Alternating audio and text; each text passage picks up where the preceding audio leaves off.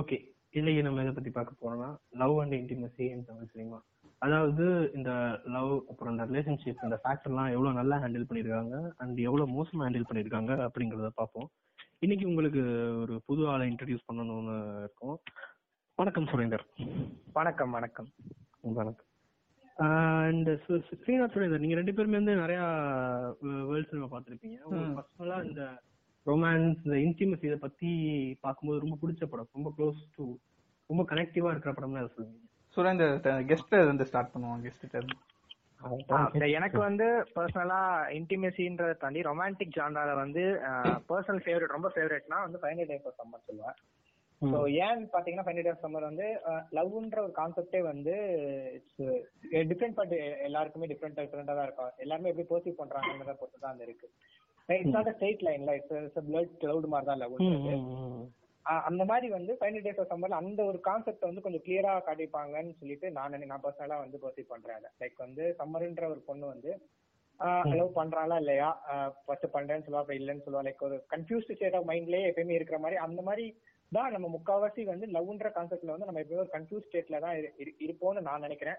So அதனாலதான் வந்து final days of summer வந்து எனக்கு personal favourite in romantic genre. எனக்கு இந்த இப்ப ஒரு கன்ஃபியூஷன் அதை பத்தி சொன்னனால இந்த மூட் ஃபார் லவ் ஞாபகம் வந்துச்சு.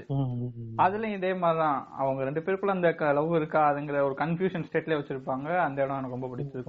அப்புறம் இந்த ரொமான்டிக் ஜானரே ரொம்ப பிடிச்ச எனக்கு படம்னா பேரி லிண்டன். ஆக்சுவலி ரொமான்டிக் ஜானர் கிடையாது, ஆனா அந்த ரெண்டு பேருக்குள்ள இருக்க அந்த லவ் இதெல்லாம் அழகா காமிச்சிருப்பாங்க. அந்த பேரி லிண்டன் அவரோட அந்த கேரக்டருக்கு வந்து நிறைய ஆர்க் நடக்கிறது, நிறைய ஆர்க்ல ரெண்டு மூணு ஆர்க் நடக்கிறதே அந்த லவ் லவ்ங்கிற நல்லான்ட்டு காமிச்சிருப்பாங்க. அது எனக்கு ரொம்ப பிடிக்கும். எனக்கு வந்து பர்சனலா வாங் கார்வாயோட ஹாப்பி டுகெதர் ரொம்ப பிடிக்கும். ஏன்னா அதுல அவர் காட்டின விதம் அதெல்லாம் வந்து பார்க்கும்போது அவரோட டைப் ஆஃப் ரைட்டிங்ல பயங்கரமாவே இருக்குன்னு வச்சுக்கலாமே. அதை குறிப்பா ஒரு சீன் வந்து பயங்கரமா எடுத்திருப்பாரு, அது மொட்டை மாடியில துணி காய போற சீன். அவங்களுக்குள்ள அந்த க்ளோஸ் ரிலேஷன்ஷிப் வந்து ரொம்ப பார்க்கும்போது ரொம்ப ரியலா தெரியும். அங்க ஒரு பையன் இருக்கான், பொண்ணு இருக்கான், அதெல்லாம் தேவையே இல்லை, அது அங்க லவ் இருக்கடா அப்படிங்கிற மாதிரி. ஆப்ஜெக்டா இருந்தாலும் பரவாயில்ல, லவ் இருக்கடா அப்படிங்கிறதா இல்ல அந்த லெவலுக்கு அந்த ஆள் எடுத்திருப்பான். ரொம்ப பிடிக்கும் எனக்கு அந்த படம். ஓகே, ஃபர்ஸ்ட் வந்து இந்த லவ் வேற இன்டிமசி வேறங்கிறதுலாம் கிடையாது, ரெண்டும் ஒரே தான். பட் முதல்ல அந்த இன்டிமசி இந்த விஷயங்களை வந்து தமிழ் சினிமாவில் எப்படி ஹேண்டில் பண்ணிருக்காங்க, இதோட எஃபெக்ட்ஸ்லாம் என்னன்னு கொஞ்சம் லைட்டா பார்ப்போம். அதுக்கப்புறம் லவ்க்குள்ள போவோம். இன்டிமசி அப்படிங்கிறப்ப இத வந்து ஸ்டார்டிங் ஸ்டேஜஸ்ல ஒரு வெளிப்படையெல்லாம் காட்டினதே இல்லை. இப்போ இப்பதான் காட்ட ஆரம்பிச்சு காமிச்சுக்கிட்டு இருக்காங்களா ஏன்டா இப்ப.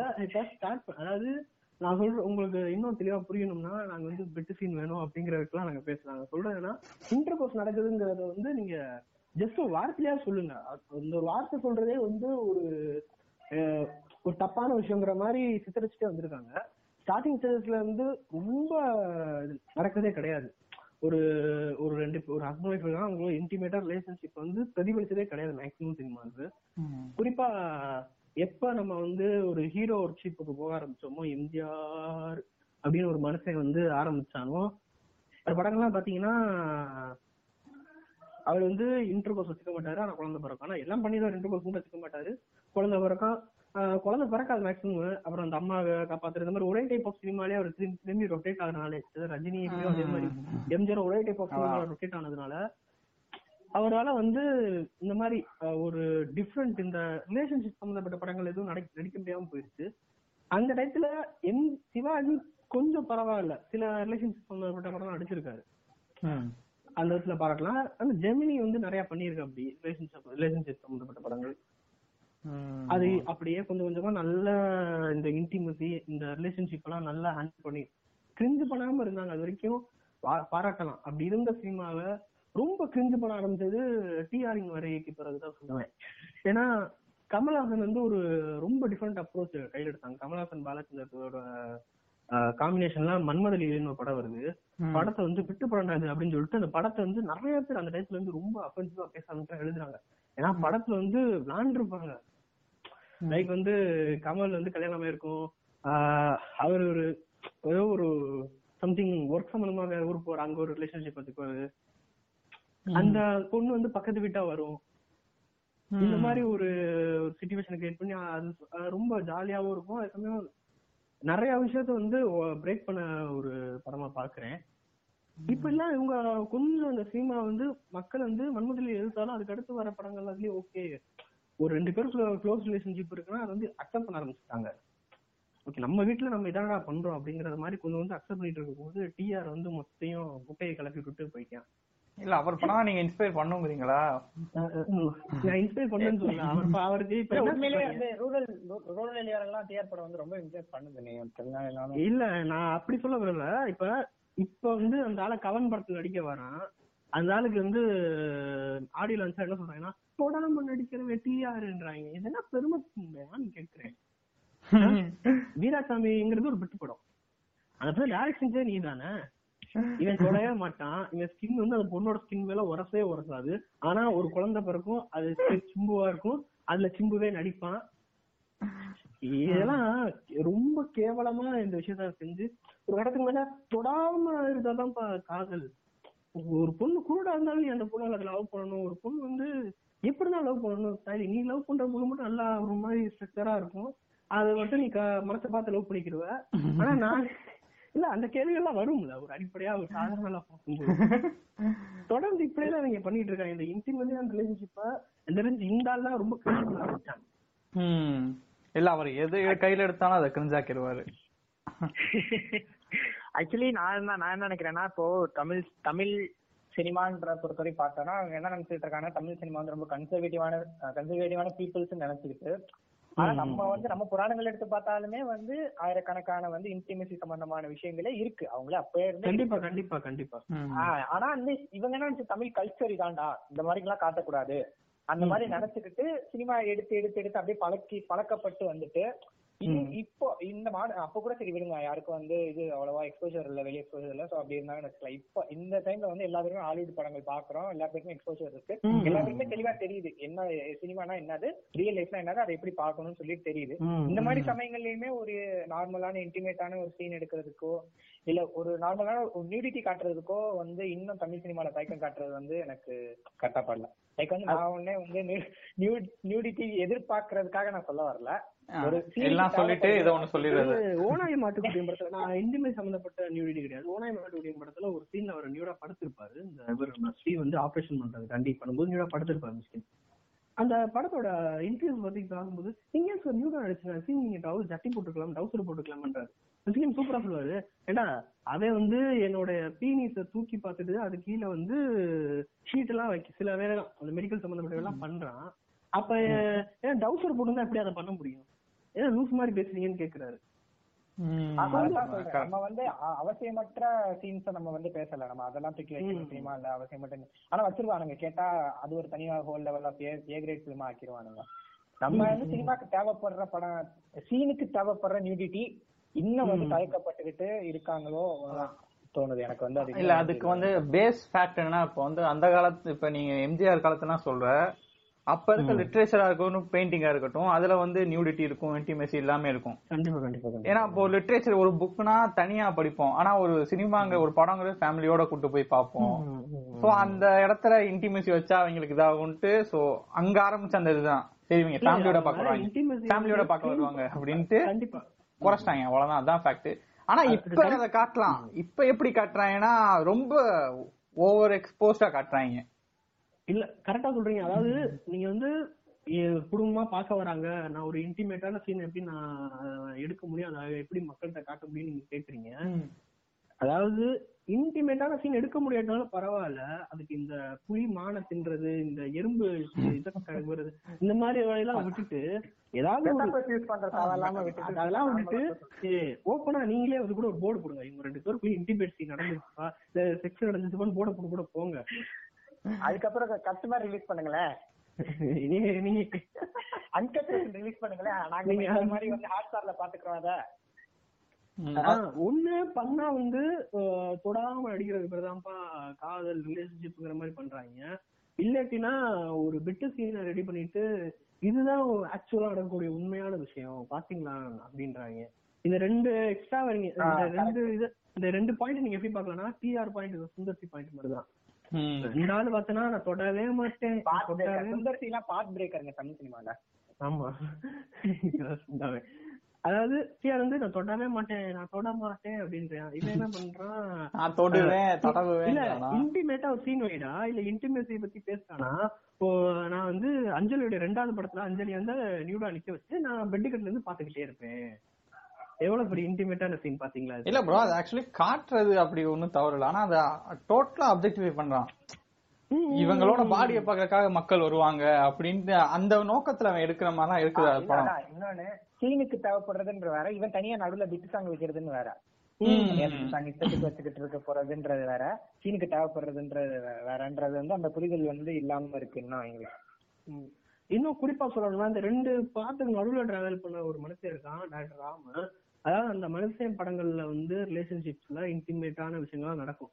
அதெல்லாம் வந்து அவருக்கு படம் எடுக்க விருப்பம் இல்லை அப்படிலாம் தாண்டி அது முக்கியமான விஷயமே இல்லை அந்த படத்துக்கு. அரண்மனை படத்துல ஒரு ரெண்டு பேருக்கு ஒரு ஒரு செக்ஸ் நடக்குதுன்னா அது அவர் காட்டல, ஆனா நமக்கு புரியுது நடந்துருச்சு, அது கடந்து வந்துட்டாங்கன்னு. அதுக்கடுத்து நம்ம போயிடுறோம். இப்ப நான் அதுல போயிட்டு ஏன் சார் நீங்க செக்ஸிங் எடுக்கல நான் கேட்கவே மாட்டேன், ஏன்னா வந்து அது அவருக்கு சொல்லிட்டாரு உங்க ரெண்டு பேருக்கும் இன்டிமேட்டா நடந்திருக்குன்னு சொல்லிட்டாரு. நிறைய பேர் இந்த இடத்துல தவறு செய்யறாங்க. என்னன்னா நான் வந்து இன்டிமேட்டான ஒரு விஷயம் நடந்தாலே அந்த இடம் வந்து பியூரிட்டி இழந்துரும்.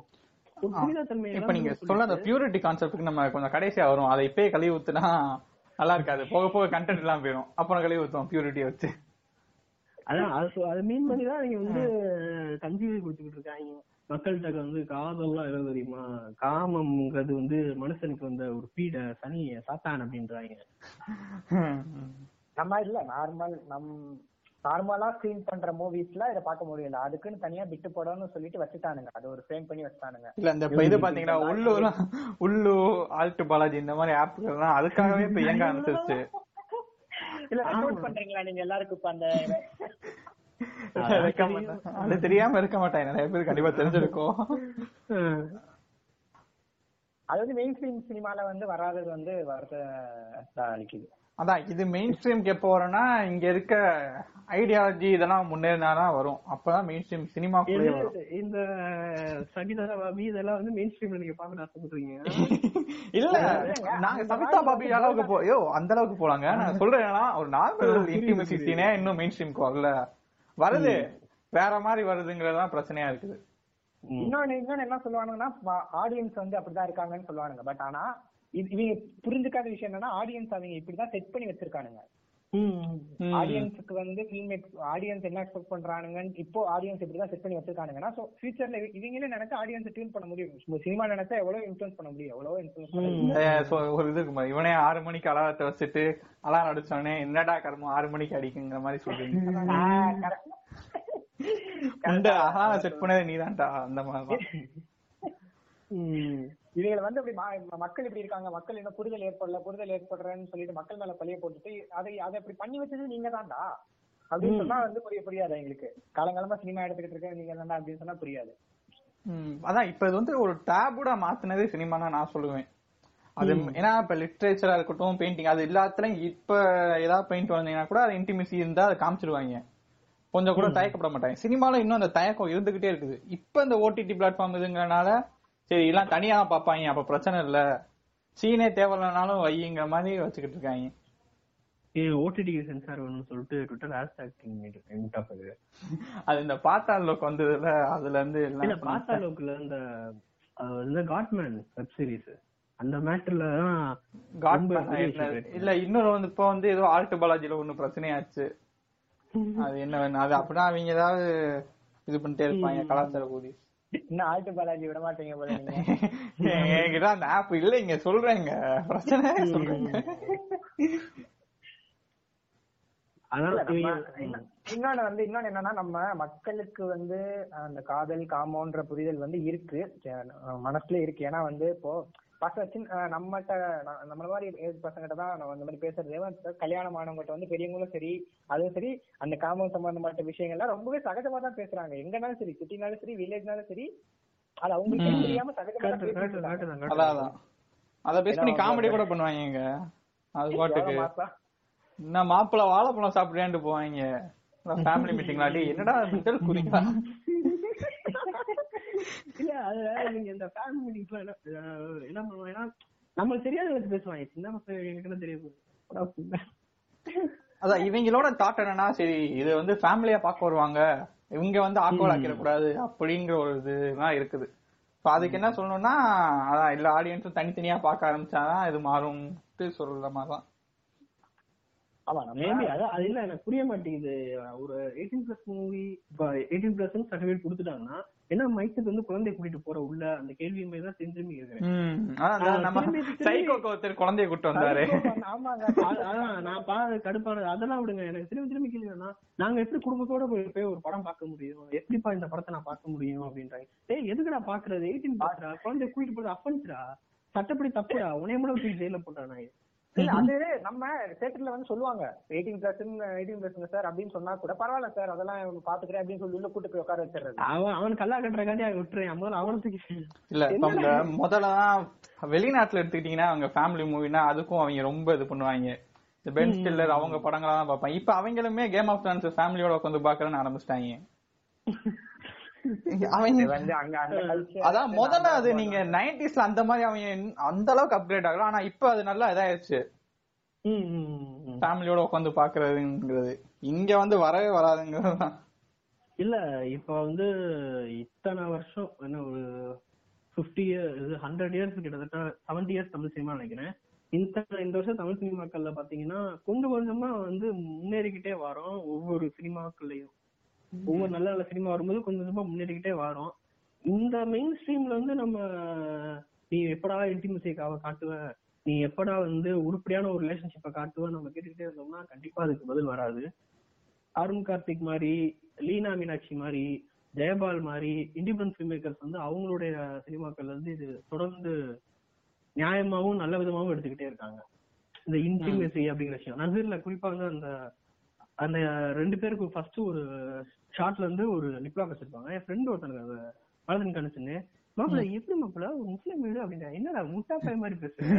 அது ஒரு மனுஷன், அவன் ஒரு மனுஷன், ஒன்னு ரெண்டு பேரும் கல்யாணம் ஆகி ஹஸ்பண்ட் ஒய்ஃப்டா, முஸ்லீம் வீடு எனக்கு தெரியாதுப்பா அப்படின்னு உனக்கு தெரியாதா? இது வந்து அதான் சினிமா வந்து அப்படி பா பாக்குறதுல இருக்கானுங்கல்ல. இன்னொரு இன்னொரு விஷயம் என்னன்னா வந்து இப்போ நமக்கு மேக்சிமம் நம்மளோட மேக்சிமம் வந்து விஷயங்களை கத்துக்கிறது வந்து நிறைய பேர் மேக்சிமம் வந்து புக் படிக்கிறது கிடையாது, கிடையாது இன்டர்நெட்லயே அவ்வளவா வந்து விஷயம் அவைலபிள் கிடையாது. மேக்சிமம் நம்ம வந்து சினிமா பாத்துக்கிறது நிறைய விஷயத்த கத்துக்கிட்டு இருக்கோம். அதுவும் வந்து முக்கியமா இந்த பொண்ணுங்களை அப்ரோச் பண்றது எப்படி, இந்த லவ்ன்ற கான்செப்ட் எப்படின்னு சொல்லிட்டு நம்ம நிறைய பேர் இன்னும் சினிமா பாத்துக்கிட்டு தான் கத்துக்கிட்டு இருக்கோம். நமக்குன்னு சொன்னமா ஒரு ஐடியாலஜி கிடையாது. ஆமா, அப்படின்ற ஒண்ணு இருக்கிறப்ப இப்போ அதே மாதிரி வந்து சினிமா பார்த்து ஒரு புரிதல் ஏற்பட்டு டைரக்டர் வந்து ஒரு லவ்ன்ற ஒரு கான்செப்ட் வந்து ஈஸியா ஹேண்டில் பண்ணிட்டு போயிடறானுங்களோ அப்படின்ற ஒரு விஷயமும் இருக்குல்ல. ஆமா, ஒரே ஒரு ஒரு டைப் ஆஃப் ஒரு டைப் ஆஃப் லவ்னு எடுத்தீங்கன்னா எந்த மாதிரி வேணா இருக்கலாம். பான்கார்ல எடுத்த ஒவ்வொரு படமும் ஒவ்வொரு மாதிரி இருக்கும். ஆனா இங்க இவன் பிரச்சனையே எல்லா படமும் ஒரே மாதிரி தான் இருக்கும். வரட்டுவாரு, ஆய் ஊயும் பாரு, கரெக்ட் பண்ணிடுவாரு. இதை பார்த்து இன்ஸ்பயர் ஆகுறோம். இப்ப நம்ம பசங்க செய்யறாங்க, இவங்க அப்படின்றாங்க. கடைசி இவங்களே எப்பயும் அந்த பொண்ணை அரட்டி உருட்டி மரட்டி லோக்க ஆரம்பிச்சிடறாங்க. அப்படி பாக்கலாம் அப்படின்னு தயவுசெய்து விட்டுருக்காரு, எதையும் பண்ணிடாதீங்க அப்படின்னு இந்த பொண்ணு சொல்ற வரைக்கும் பண்ணிட்டு மாப்பிள்ள பாஸ்போர்ட் ஆயா அப்படின்னு கேட்கறான். அது மாதிரி அந்த மாதிரி வந்து ஒரு ஒரு என்ன சொல்றது, லைக் வந்து லவ்ன்ற ஒரு கான்செப்ட் வந்து ஈஸியா எடுத்துட்டு சும்மா காலகாலமா பண்ற ட்ரெடிஷனல் ஃபார்மேட்ல எடுத்துட்டு சும்மா இப்போ ஒரு படத்துல வந்து லவ்ன்ற ஒரு கான்செப்ட் சின்ன இடத்துல வருதுன்னா அங்க கூட வந்து உட்காந்து அந்த கான்செப்ட் ஆராய்ஞ்சு உன்னோட ஐடியாலஜி சேர்த்து போட்டாதானே வந்து ஒரு அளவுக்கு டிஃபரெண்ட் ஆஃப் ஒப்பீனியன்ஸ் கிடைக்கும். கண்டிப்பா வந்து அது லவ்ன்ற ஒரு கான்செப்ட் வந்து படத்துல அவ்வளவு பெரிய போர்ஷன்ஸ் பிளே பண்ணலன்ற ஒரே காரணத்துக்காக சும்மா ஸ்டாக்கிங்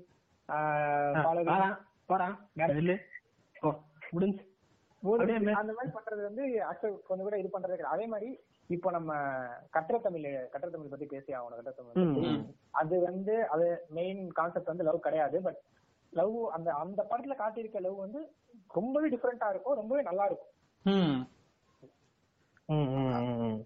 என்னை பொறுத்த வரைக்கும் லைக் வந்து அந்த அதுல காட்டியிருக்க வந்து இன்னும் முக்கியமா சொல்ல போனா சின்ன வயசுல காட்டியிருக்க அந்த கூடிய காதல் வந்து எந்த படத்துலயும் இது வரைக்கும் சின்ன வயசு சின்ன வயசுன்னு கொண்டு போனாலே வந்து வேற மாதிரி கிரிஞ்சா ஆக்கி காட்டுறாங்க. அந்த படத்துல வந்து கொஞ்சம் சின்ன வயசு காதலையும் சூப்பரா காட்டியிருப்பாங்கன்னு சொல்லிட்டு நான் நினைக்கிறேன். வாஸ்தவம் தான். அதான் அந்த ஃப்ரெண்ட்ஷிப்ல இருந்து வர அந்த மாதிரி. அதான் சின்ன வயசுலயே அவங்க லவ் கிவ்னு காட்ட மாட்டாங்க. இந்த ஐயோ அதான் சின்ன அந்த பிஞ்சு மனசு நஞ்ச வரைக்குங்கிற மாதிரி இது பண்ணிடுது. இவங்க சின்ன வயசுல ஓடி ஆடி விளையாடுவாங்க கட்டுறதுல ஒரு ஃப்ரெண்ட்ஷிப் அந்த மாதிரி. அவங்களுக்கு நம்ம படம் பாக்குற நமக்கே வந்து ஆரம்பத்துல அவங்க லவ்வர் எல்லாம் தெரியாது, ஃப்ரெண்ட்ஸும் தெரியும், படம் முடியும் போது அவங்க லவ்வர்னு தெரியும். அந்த டிரான்சிஷன் எப்ப ஏற்பட்டுச்சு அப்படின்ற ஒரு வந்து கரெக்டான ஒரு இந்த லைன்ல ஏற்படுச்சு, இப்ப அதான்டா ஏற்படுச்சு அப்படின்ற ஒரு வந்து தெரியாது, அவங்களுக்கும் தெரியாது. லவ்ங்கிற மாதிரி அவன் சொல்ல மாட்டான், ஏதோ பார்ட்னர் அந்த காம்ப்ளிகேட்டடான விஷயம் தான். கரெக்டா. ஆமா, நம்ம நம்ம பெர்ஸ்பெக்டிவ் புரிதல் தானே இருக்கு, நம்ம நம்ம என்ன அதுல இருந்து புரிஞ்சுக்கிறோம் தானே இருக்கு. அத வாஸ்தவம் தான். தமிழ் சினிமால வந்து தமிழ் சினிமாங்கள நான் ஓவரால் இந்தியன் சினிமான்ட்டே சொல்லுவேன். அதாவது லவ்ங்கிறது ஒரு நாலஞ்சு விஷயம் தான், இதுதான்டா லவ் அப்படின்னு மூஞ்சில அடிச்ச மாதிரி காட்டுறாங்க. இந்த விஷயங்களை வச்சுனா அவங்க ஓட்டிக்கிட்டு இருக்காங்க. இதை தாண்டி இந்த விஷயத்தையும் காமிச்ச மாதிரி ஞாபகங்கள் இல்ல இருக்குது. ஆனா மெயினா இதை வச்சா ஓட்டுறாங்க. இந்த love at first sight, soulmate, அப்புறம் ஸ்டாக்கிங், அப்ப அந்த பியூரிட்டி, இந்த மாதிரி இந்த நாலஞ்சு விஷயங்களை வச்சுதான் ஓட்டிக்கிட்டு இருக்காங்க. அதான் அத பத்தி அது கடைசியா வருவோம் அத பத்தி. சோ ப்ராசஸ்ல வந்து இந்த ஸ்டார்ட்ல பாத்தீங்கன்னா லவ் அட் ஃபர்ஸ்ட் சைட், அத பத்தி என்ன நினைக்கிறீங்க? ஆக்சுவலா அது வந்து இந்த சைடும் போக முடியாது, அந்த சைடும் போக முடியாது. லவ் அட் ஃபர்ஸ்ட் சைட்டே ஒரு இம்மெச்சூரிட்டியான தனம் அப்படியும் சொல்ல முடியாது.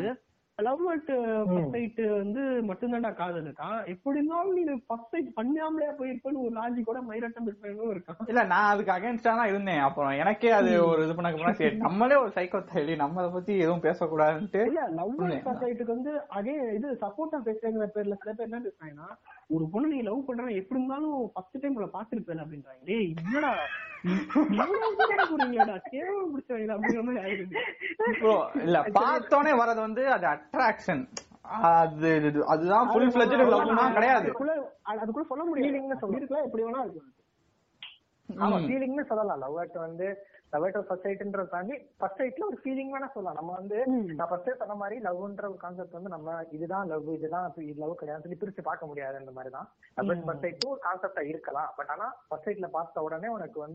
மேக்ஸிமம் போனர் வேணா இருக்குமே தவிர போனர் அட் ஃபர்ஸ்ட் சைட் வேணா பாக்கலாம். நம்ம அது வேணா ஒரு புது ட்ரெண்ட் பண்ணுவோம். அவ்வளவு தவறா சொல்லக்கூடாதுங்க. என்னங்க நீங்க? இல்ல, இதுல வந்து இன்னொரு விஷயத்த நான் பதிவு செய்ய ஆசைப்படுறேன். இங்க நம்ம எவனுக்கும் வந்து கமிட்டடோ இல்ல கல்யாணமாயோ எதுவுமே கிடையாது. எல்லாரும் இருபது வயசுல இருக்கக்கூடிய ஒரு சாதாரண ஒரு பசங்க.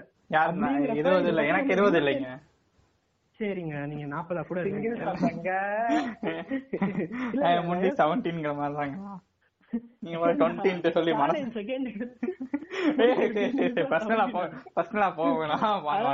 கேளுங்க. அதான் இது வந்து ரொம்ப இன்னும் நம்மளுக்கு எக்ஸ்பீரியன்ஸா தெரியாதனால நம்ம சினிமால இருந்தும் நம்ம படிச்ச சில கதைகள்ல இருந்தும் தெரிஞ்சுக்கிட்ட கதைகள்ல இருந்தும் நம்ம பேச வேண்டியதா இருக்கு.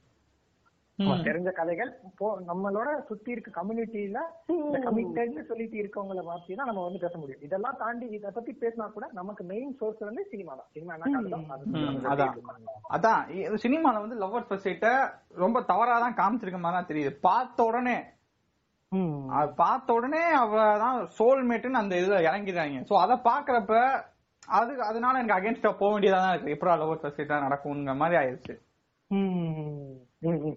அதான் நீங்க இப்ப சொன்ன மாதிரி டபுள் சைட் நின்றுட்டு பேச முடியும். அதான் அதுவும் தப்புன்னு சொல்ல முடியாது, கரெக்ட்னு சொல்ல முடியாது. அது ஒரு அட்ராக்ஷன் தாங்கிற மாதிரி தான். கிரஷ் கிரஷ்ன்னு சொல்லலாம். கிரஷ்ன்ற ஒரு வார்த்தை சொல்லலாம். டேய் அதெல்லாம் அது கிரஷ் ஆக்கிட்டீங்க. கிரஷ் அது ஒரு நல்ல வார்த்தையா இருந்துச்சு. அதையும் கிரஷ் ஆக்சுவலி. ஆமா, கிரஷ்ன்ற உண்மையான வார்த்தை கிரஷ் ஆக்குனாலோ என்ன ப்ரோ? எப்படி கிரிஞ்சுங்கிற வார்த்தை கிரிஞ்ச் ஆக்குனாங்க. ஆமா ஆமா, அதான் கிரஷையும் கிரிஞ்ச் ஆக்கிட்டாங்க.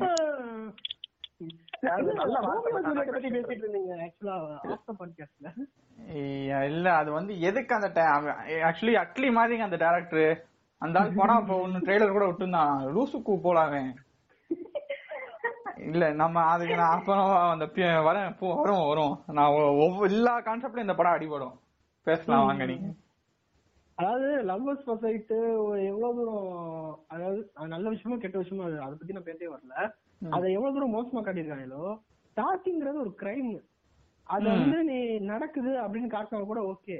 அதை போயிட்டு நான் கோரிஃபை பண்றேன் ராஜா அப்படின்னு பண்றாங்க. அது ஏன் ரொம்ப வருத்தமா இருக்குன்னா, வெற்றிமாறன் சீன் மாதிரி இவ்வளவு தூரம் சொசைட்டி பத்தி அக்கறை உள்ள இவங்களும் இப்படி பண்றாங்களே, கடை மேல அக்கறை உள்ள இவங்களும் இப்படி பண்றாங்களே நினைக்கும் போது ரொம்ப இதா இருக்கு. ஏன்னா சைக்கோலாம் கெட்டத்தான் பண்ணிட்டு இருக்கேன் உதயநிதி இல்ல மாமா வசூல் பண்ண வேண்டாம் அப்படின்றான். ஆமா, நம்ம பொல்லாதவன்ல பார்த்தா அது ஒரு ஸ்டார்டிங் தான். இப்போ நம்ம ஒரு காதல் கொண்டீங்கப்பா, காதல் கொண்டீங்க எடுத்துக்கிட்டேன், அதுவும் ஸ்டார்டிங் போறாங்க, அதுவும் ஸ்டார்டிங்.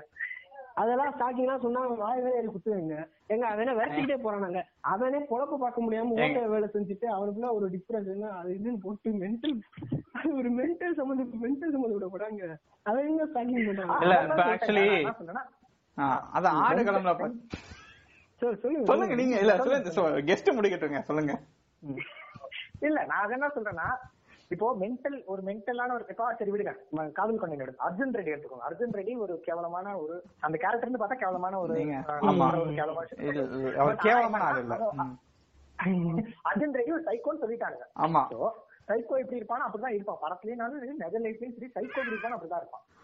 பட் ஆனா பொல்லாதவன் எடுத்துக்கிட்டீங்கன்னா தனுஷ்ன்ற ஒருத்தர் ஒரு நார்மலான கேரக்டர், நம்மளோட நம்ம லைஃப்ல ரெசம்பிள் பண்ற ஒரு கேரக்டர். அவன் அப்படி கெட்ட ஸ்டாக்கிங் பண்ணும்போது, அதுவும் நம்ம வெற்றிமாறன் படத்திலே இப்படி இல்ல பொல்லாதவனை கூட மனுஷன் அவன் கூட ரொம்ப எல்லாம் போயிட்டு அந்த பண்ணுவான். அவன் பண்றது ஸ்டாக்கிங் இல்லைன்னு சொல்ல ரொம்ப இந்த ஒரு நூறு சதவீதத்துக்கு எல்லாம் பண்ண மாட்டான். ஆனா அந்த ஆடு நம்ம படத்துல ஒரு சீன் வச்சிருப்பாரு பாருங்க, ரெண்டு பேரும்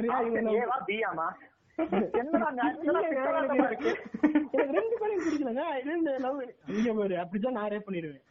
ஆனா சும்மா இருக்கு நினைக்கிறேன் ஐடியோ காக்கு பாத்துக்க அப்படின்னு படமே காக்கு பத்தி தானுங்க.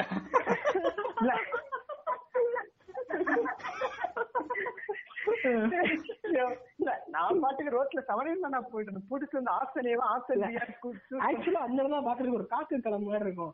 எல்லாம் சுத்திட்டு இருக்காங்க எங்க பாரு, நான் வேணுமா வேணுமா சொல்லு அப்படின்றாங்க. இல்ல ப்ரோ, அந்த அவங்கள பார்த்தாலே தெரியும் எல்லாம் சில்ட்ரன் ஆயிங்க, அவங்க அப்படிதான் இருப்பாங்கன்னு பிஹேவியர் இது பண்றாரு. அது வந்து நீங்க ஸ்டார்டிங் சொல்லணும் இல்ல. இப்ப வந்து ஆடுற அது வந்து அவர் வந்து அப்படியே பிரதிபலிக்கிறாருங்கிற வரைக்கும் நான் ஒத்துக்கிறேன்.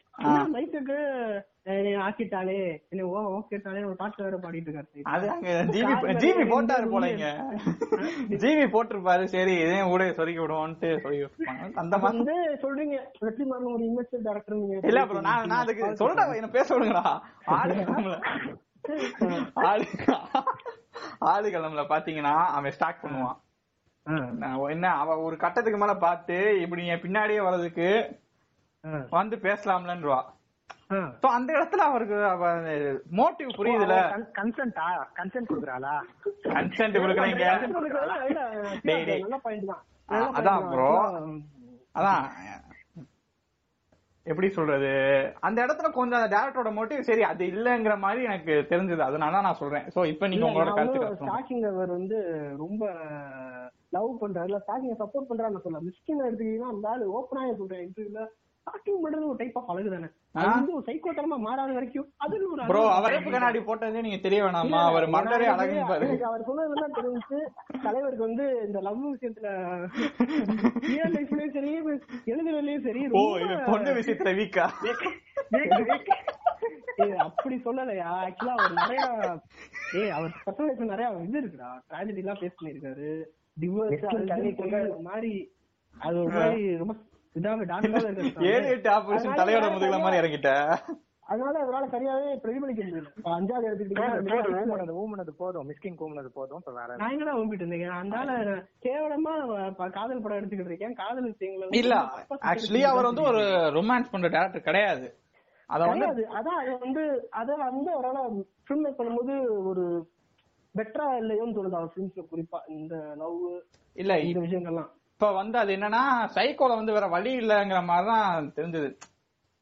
அதான் வந்து அவ பாட்டுக்கு கண்ணு இல்ல அந்த சிம்பத்தினால இவ லவ் பண்ணிட்டானா அதுவும் கிரிஞ்சா போயிரும்.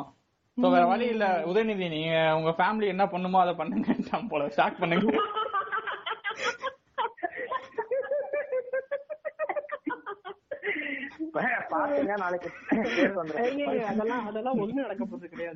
நீங்க ரொம்ப சிரிச்சு நீங்க ரொம்ப சிரிச்சு என்ன மாட்டி விட்டுருவீங்க. அதே சமயம் வந்து இவர்தான் சித்திரம் பேசுறதை எடுத்தாருங்கிறதையும் ஒத்துக்கணும். ஏன்னா அந்த படம் பாத்தீங்கன்னா ஸ்டாக்கிங் அதெல்லாம் இருக்காதுல்ல, அது ரொம்ப நல்லா இருக்கும்.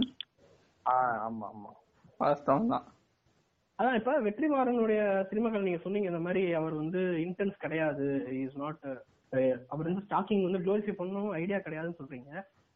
Same thing happens with Arjun Reddy. Arjun ரெட்டில அவன் என்ன சொல்றான், நான் வந்து அவனோட சைக்கோவா காட்டணும்னு ஆசைப்படுறேன், ஒரு மென்டலா கொஞ்சம் டிஸ்டர்பான கேரக்டருங்க அவரு அப்படின்னு டேரக்டர் சொல்றாரு. ஆனா ஒரு அஞ்சு சதவீதம் சுரேந்தர் மாதிரி ஒரு அஞ்சு சதவீதம் தான் அவர் அப்படி பாக்குறாங்க ஃபர்ஸ்ட் பார்க்கும்போது. தொண்ணூறு சதவீதம் வந்து முதல்ல அவனே அப்படி பாக்குறானான்னு கேளு, அப்புறம் நீ சொல்லு அவன் பாக்குறானா பாத்தனால அந்த புரிதல் ஏற்பட்டதுனாலதானே நான் சொல்லிக்கிட்டு இருக்கேன் அர்ஜுன் ரெட்டி படம் ஒரு சைக்கோன்னு சொல்லி. எத்தனை நாள் நான் பாட்டு புரியுது இல்லை, எனக்கு ஃபர்ஸ்ட் டைம் அந்த சிக்ஸ் அடிக்க வச்சு எப்ப பார்த்தாலும் எரிச்சல் தான் வரும். அது வேற டிபார்ட்மெண்ட், ஏன்னா அது எடுத்தாலும் எனக்கு அடுத்த இல்ல ப்ரோ. அது ஆக்சுவலி நீங்க அவங்க லவ் எப்படி ஸ்டார்ட் ஆகுன்னு பாத்தீங்கன்னா இவன் ஃபோர்ஸ் பண்ணுவான் அவளை, என்ன இவன் அவ லவ் பண்ணா தெரிஞ்சு அவங்க வந்து கலரை பூசிட்டு போயிருவாங்க. சரி அதுதான் சீனியர் கண்ணு வச்சு தாண்டி இல்ல அதான் இன்னும் நாலு வருஷம் எப்படி ஓட்டணும்னு தெரியாம இவனை செக்யூரிட்டியா பார்க்க ஆரம்பிச்சிருவா. சரி இவனை ஒரு செக்யூரிட்டி மாதிரி பயன்படுத்திக்கோன்ட்டு அப்படியேதான் அவங்க லவ் ஃபாலோ ஆகும். இல்ல அது என்னமோ பண்ணிட்டு போறான், அது ரெஃப்ளெக்ட் ஆனது ரொம்ப பேடா தவறா இதாச்சு. ஆனா அதே மாதிரிதான் ஆடுகளும் சேம் திங் ஹேப்பன்ஸ் வித் ஆடுகளும். ஆடுகளத்திலயும் அந்த சீன் வந்து குளோரிஃபை பண்றவங்க எத்தனை பேர் இருக்கான்னு, ஆடுகளும் five years six years nine years வரும்போதெல்லாம் யாஸ்தி யாஸ்தி சாங் மாதிரி சீன் வரும் பாருங்க. அந்த மாதிரி சீன் மட்டும் லைஃப்ல வந்துச்சுன்னா அப்படின்ற வந்துச்சுன்னா நீ அந்த பொண்ணை டிக்லாம் ரேப் பண்ணிக்கிட்டு இருக்கீங்க. அந்த பொண்ணை சுத்தி நின்று ஒரு ஹராஸ் ரேப் பண்ணிக்கிட்டு இருக்கீங்க. டிஆர் எப்படி தொடாம லவ் பண்ற மாதிரி தொடாம ரேப் பண்ணிக்கிட்டு இருக்கீங்க அந்த பிள்ளைய நீங்க. இல்ல ப்ரோ இப்ப வந்து ஸ்டாக்கிங்ல இன்னும் ஒரு விஷயம் நான் உங்ககிட்ட கேட்கணும். அதாவது வந்து நீங்க இப்ப ரியல் லைஃப் ஸ்டாக்கர்ஸ் நானே இந்த கூட நான் போயிருக்கேன், என்ன சொல்றாங்கன்னா அப்புறம் எப்படின்னா நீ டீட்டெயில்ஸ் தெரிஞ்சுக்குவ அப்படின்னு கேக்குறாங்க. அதுக்கு நான் சொல்றேன் என்ன மாதிரி சைபர் ஸ்டாக்கிங் பண்ணுங்களா தப்பு இல்லைங்கிறேன். எல்லாருமே இங்க சைபர் ஸ்டாக்கர் தான் போ. அது ஏதோ எவனோ இல்ல நானா கிடையாது, நான் ராம் படம் பாக்குறேன் கிடையாது, நீ அஞ்சலி அக்கௌண்ட் ஸ்டாக் பண்ணிக்கிட்டு இருக்க வேணாட்டா. இல்ல ஆக்சுவலி நான் என்ன பொறுத்த வரைக்கும் பயோன்னு ஒரு விஷயம் இருக்கிறதும் இந்த ஒரே நேம் ஒரே யூசர் நேம் வச்சு எல்லா பிளாட்ஃபார்ம்ல இருக்கிறதே வந்து ஸ்டார்ட் பண்றதுக்கான ஒரு கன்சென்ட் நான் சொல்றேன். நீங்க அப்படி சொன்னீங்க அதான் இப்ப வந்து இந்த ஒரு பாயிண்ட முன்னெடுத்து வைக்கிறாங்க. இதுக்கு நீங்க என்ன கமெண்ட் பண்ணுங்க, எப்படா டீடைல்ஸ் தெரிஞ்சுக்கிறது? அதாவது அது அந்த இன்னும் அந்த இது வரல டேட்டிங் நீங்க சொல்ற மாதிரி போய் ஹலோ அப்படின்னா கேக்குறதுதான் இன்னும் வரல.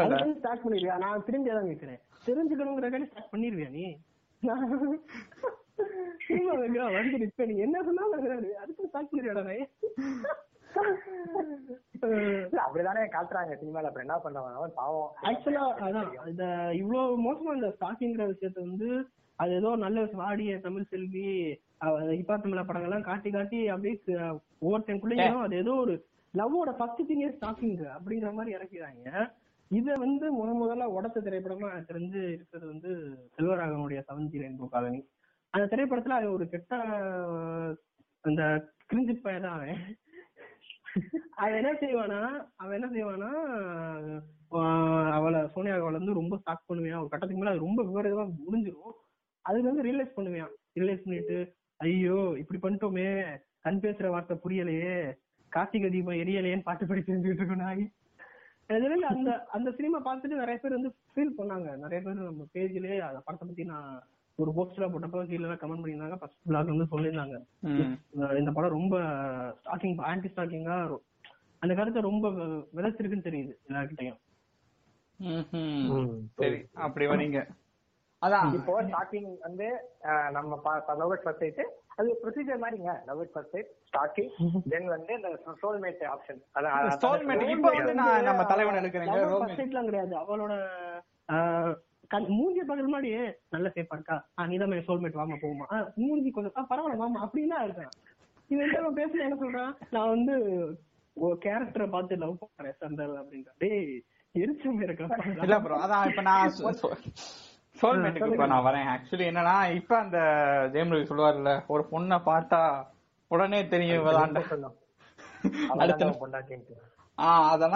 எனக்கு வந்து இப்ப நீங்க கல்யாணம் பண்ணிடுச்சுன்னா அப்புறம் அதுக்கு பேர் என்ன என்ன தரமா இல்லையா? அதான் சொல்ல வரேன். அதான் என்னன்னா இப்ப லவ் அட் ஃபர்ஸ்ட் சைட்டா இருக்கணும். இப்ப ஸ்டாக்கிங்லயே நான் ஒரு சக்சஸ்ஃபுல் ரிசல்ட்ஸ் எல்லாம் பாத்திருக்கேன்.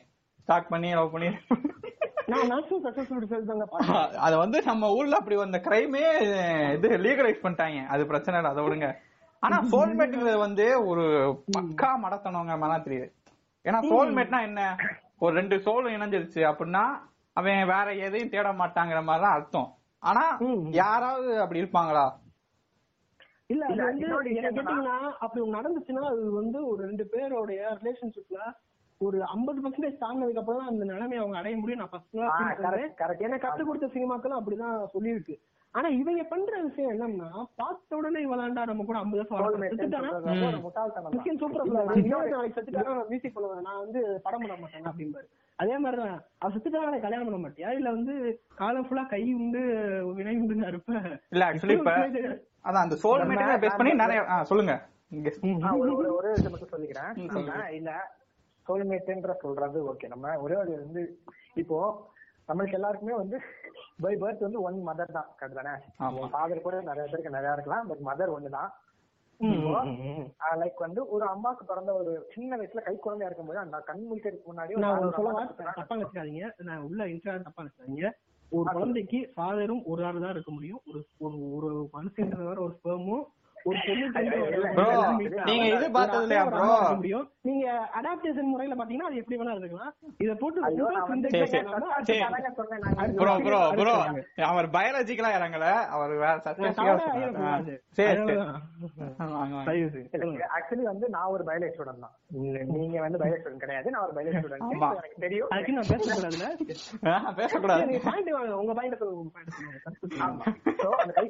போதே சப்போஸ் அவங்க அம்மா விட்டுட்டு இன்னும் நம்ம வேற ஒரு ஒரு லேடிஸ்க்கு கீழே வளர்றாங்கன்னு வச்சுக்கோங்களேன்.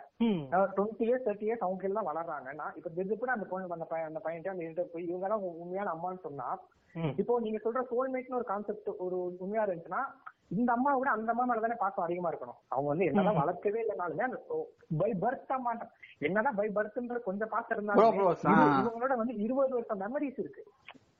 நீங்க என்ன வேல் படம் பாத்தீங்களா? ஓடையில அப்பத்தா சென்டிமீட்டரா எனக்கு வருது, அப்பத்தா சென்டிமீட்டரா எனக்கு வந்துருச்சு. அதான் அப்படி இல்லங்க, நான் வந்து அந்த சோல்மேட் கான்செப்ட் எலாபரேட் பண்றதுக்கு தாங்க இந்த மாதிரி ஒரு இன்னொரு இல்ல அவளை நான் அதான் சொல்ல வரேன். நம்ம சொல்ற சோல்மேட் கான்செப்ட்னா அப்படி படி பார்த்தா அந்த மாதிரி அந்த அம்மா மாதிரிதான் இருக்கணும். பட் ஆனா பிராக்டிக்கலா என்ன இருக்கும்னா நம்ம அம்மா இருபது டுவெண்ட்டி இயர்ஸ் பழகினா இருந்தவங்க அம்மா அந்த அம்மா மேலதான் பாசம் அதிகமா இருக்கும். பிகாஸ் டுவெண்ட்டி இயர்ஸ் மெமரிஸ் இருக்கும் அவங்களோட. அது இப்ப வந்து அதான் இப்ப சோல்மேட்டுங்கிறது ஒரு ஒரு எப்படி சொல்றாரு புனிதமான டேர்ம்ங்கிற மாதிரி தானே இருக்குது. அதான் அது அதுல ஒரு பியூரிட்டி இருக்கு அப்படின்றீங்களா? இப்ப வந்து நான் வந்து இது வரைக்கும் பார்த்த இது வரைக்கும் பார்த்து சோல்மேட்டே உண்மையான சோல்மேட்னா யார் சொல்லுவேன்னா நம்ம டார்க்ல வருவாங்கல்ல ஜோன் ஜோனஸ் அண்ட் அவங்க யாருங்க மார்டா, கடைசியா காஸ்மாஸ் காஸ்மாஸோட கலந்துருவாங்க. அவங்க தான் எனக்கு தெரிஞ்ச சோல்மேட். என்ன சேர்ந்து பார்க்கலாம் அந்த சேர்ந்து அந்த ரெண்டு சோலும் சேர்ந்து சோல்மேட். அவங்க சோல்மேட் கிடையாது, ஆனா அவங்களே சொல்லுவாங்களே நம்ம ரெண்டு பேரும் வி ஆர் பைஸ் என்னமோ என்னவோ நல்ல டயலாக் சொல்லுவாங்க. அவங்க வேற திரும்பி திரும்பி பேசிட்டு இருப்பாங்க. சொல்லுங்க அதான் காஸ்மாஸோட கலந்துருவாங்க. அது கதைக்கு தேவைப்பட்ட ஒரு அவங்களை வச்சுதான் அந்த லூப்பே டிராவல் ஆகுன்ற ஒரே காரணத்துக்காக தான் அவங்க லவ் பேஸ் பண்ணி தான் அந்த லூப்பே டிராவல் ஆகுன்ற ஒரே காரணத்துக்காக தான் அது என்ன சொல்றேன். இப்ப அந்த ஜோனஸுமே மார்த்தாவுமே காஸ்மாஸோட கலக்காம அந்த லூப்புக்குள்ளே போய்க்கிட்டாங்கன்னா அதுக்கடுத்து பாருங்க எத்தனை சிக்ஸ் அவங்க வச்சிருப்பாங்க இருக்கும். அதான் நான் இப்ப இந்த சோல்மேட்டுன்னு சொல்றாங்க பாருங்க, அவங்களுக்கு என்ன சொல்றேன்னா நீ ஒரு பொண்ணை பார்த்து சோல்மேட்டுன்னா அடுத்த செகண்டே ரெண்டு பேரும் சூசைட் பண்ணிருங்க. ஏன்னா அதுக்கடுத்து நீங்க வேற ஆளை பார்த்து மாறி மாறி போவீங்க. அப்ப அந்த சோல்மேட்டுக்கான புனிதம் போயிடும், உங்களோட சோல் இணைஞ்சிருமா? ஆமா, அப்ப காஸ்மாஸோட கலந்துரும். இல்ல அப்படிலாம் இல்லன்னா கூட நீங்க ரெண்டு பேரும் சேர்த்து போயிருங்க, உங்க அவங்க அந்த அஸ்தியை வந்து நாங்க சேர்த்து வச்சிருக்கோம். அப்போ வந்து அப்ப கூட சோல் இணைஞ்சிரும்ல. ஆனா இது எல்லாத்தையும் பாத்தீங்கன்னா சினிமா மூலியமா தான் நீங்க திணிச்சிருக்காங்க இந்த சோல்மேட். ப்ரோ ஒரு கமல் படத்துல குதிப்பாரு, ப்ரோ வாழமா இது புன்னகை மன்னன்ல குதிப்பாரு, ரேகாவோட குதிப்பாரு. அவரால சோல்மேட் ஆக முடியாது. இதுல என்னன்னா தப்பிச்சிருவேன் மரத்துல வச்சுட்டு தப்பு. ஆனா அதுவா செத்து போயிரும்பா வந்துல. இப்பதான் சோல்மேட்டுங்கிறது சினிமால காமிச்ச ஒரு மாயை. அது வந்து இந்தியன் சினிமால காமிச்ச ஒரு மாயை தான் நான் சொல்லுவேன். தமிழ் சினிமால பார்த்த சோல்மேட் பண்ணையாரும் பத்தினி படத்துல அந்த பண்ணையாரும் அந்த அம்மா பார்க்கும்போது ரெண்டு பேரும் சோல்மேட் மாதிரி தான் தெரியும். அதெல்லாம் வாய்ப்பே இல்ல ப்ரோ. பண்ணையாருனாலே அவங்க எத்தனை பேரை போட்டுருப்பாங்க. அதான் நீங்க ரியாலிட்டிக்கு வாங்க, பண்ணையாருனா எத்தனை என்னென்ன பண்ணிருப்பாங்க.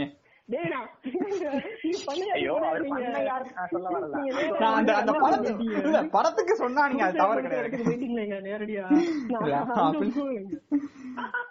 அசுரனுக்கும் கனெக்ட் பண்றீங்க பாத்தீங்களா இந்த படத்துக்கு. அசுரனுக்கும் நான் சொல்றது என்னன்னா, இத்தனை வருஷம் வந்து ஒரு இருபது வருஷம் முப்பது வருஷம் ஒன்னா சேர்ந்து இருந்திருப்பாங்களா, நிறைய இரவு நிறைய பகல்கள் இருந்திருப்பாங்களா.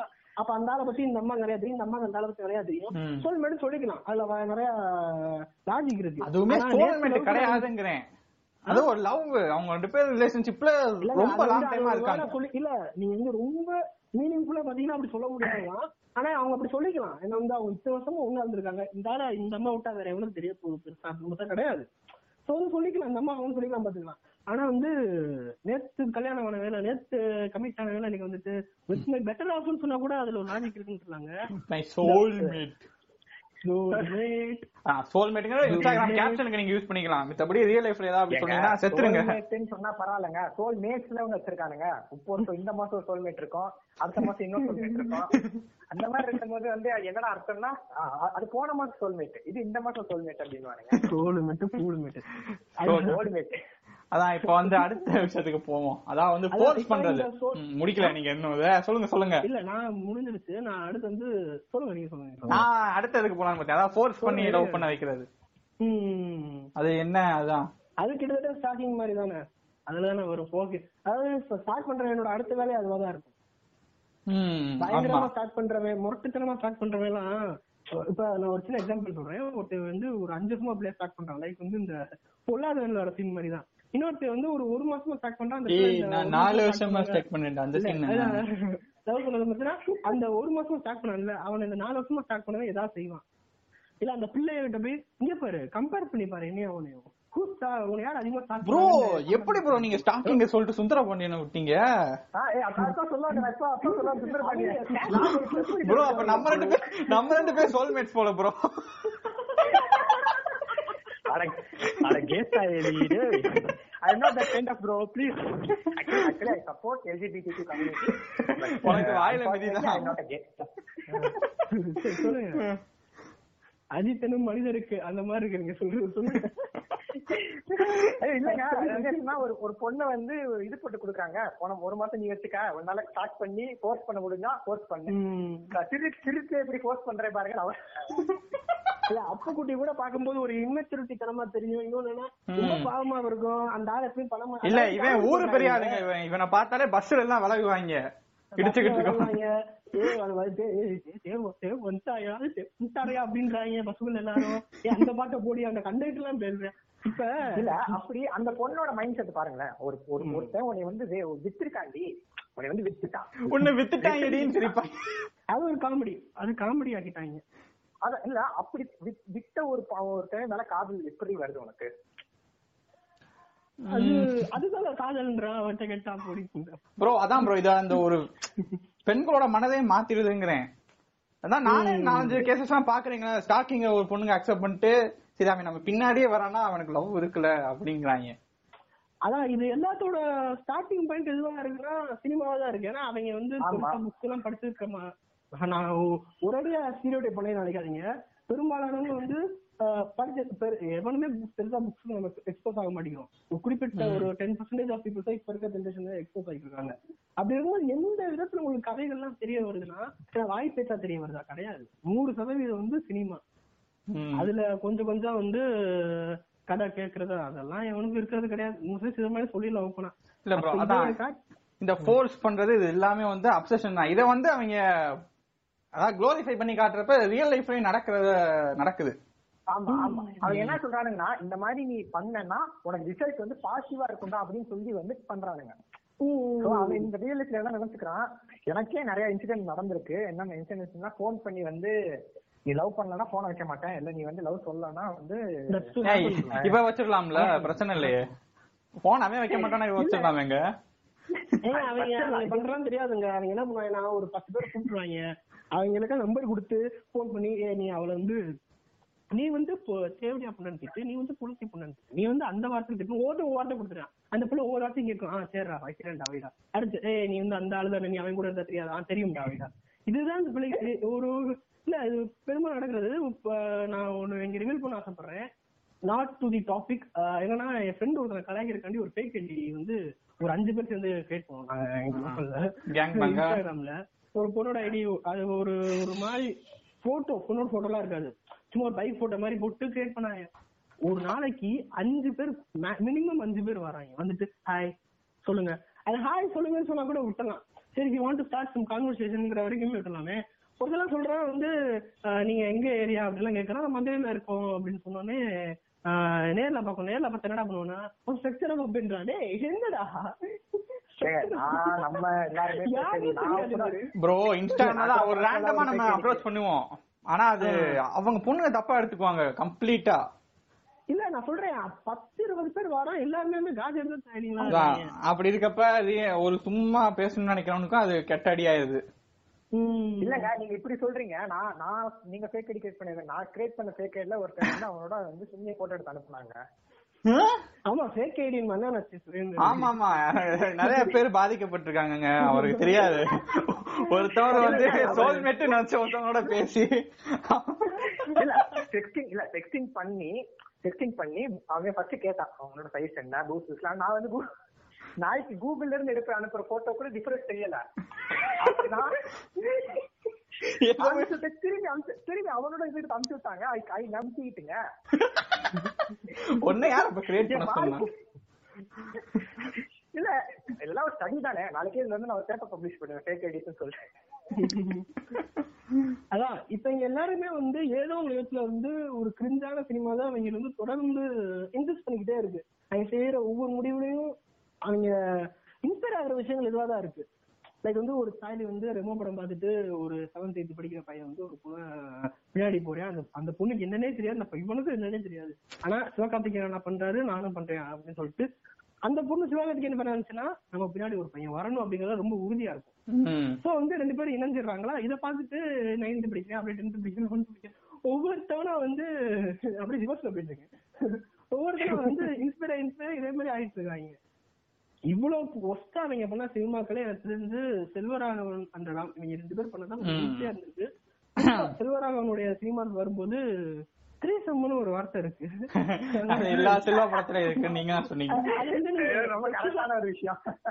செக்ஷன் நீங்க பாக்கலாம் திரேசம் செக்ஸ் சம்பந்தப்பட்டு பார்த்தா அது வேற மாதிரி இருக்கலாம். ஆனா செல்வராகவன் படம் இசிக்கொண்டு திரேசம் ஆமா, ஆனா இது வந்து ஒரு முக்கியம் இரண்டாம் உலகம் ப்ரோ, அது வந்து திரேசம் தான் ப்ரோ. போயிருவாங்க ஆரியா அங்க போயிருவாங்க, ரெண்டு ஆரியா ஒரு அனுஷ்கா, நீங்க எங்க எடுத்தாலும் மூணு பேர் இருப்பாங்க, மூணு கேரக்டர் நடுவில் ஒரு கேம் பிளே பண்ணிக்கிட்டே இருப்பாரு. அவர் அது இல்லாம ஒரு படம் கூட ஒரு படம் கூட அது இல்லாம இருக்காது, எல்லா படமும் அதோட தான் நடக்கும். எனக்கு குறிப்பா இதுல இந்த விஷயத்துல ரொம்ப பிடிச்ச திரைப்படம்னா புதுப்பேட்டை. அதாவது நான் ரொம்ப பர்சனலா கனெக்ட் பண்ணல, ஆனா அந்த படம் பார்க்கும்போது இப்படித்தானே பண்ணுவாங்க நிறைய பேரு.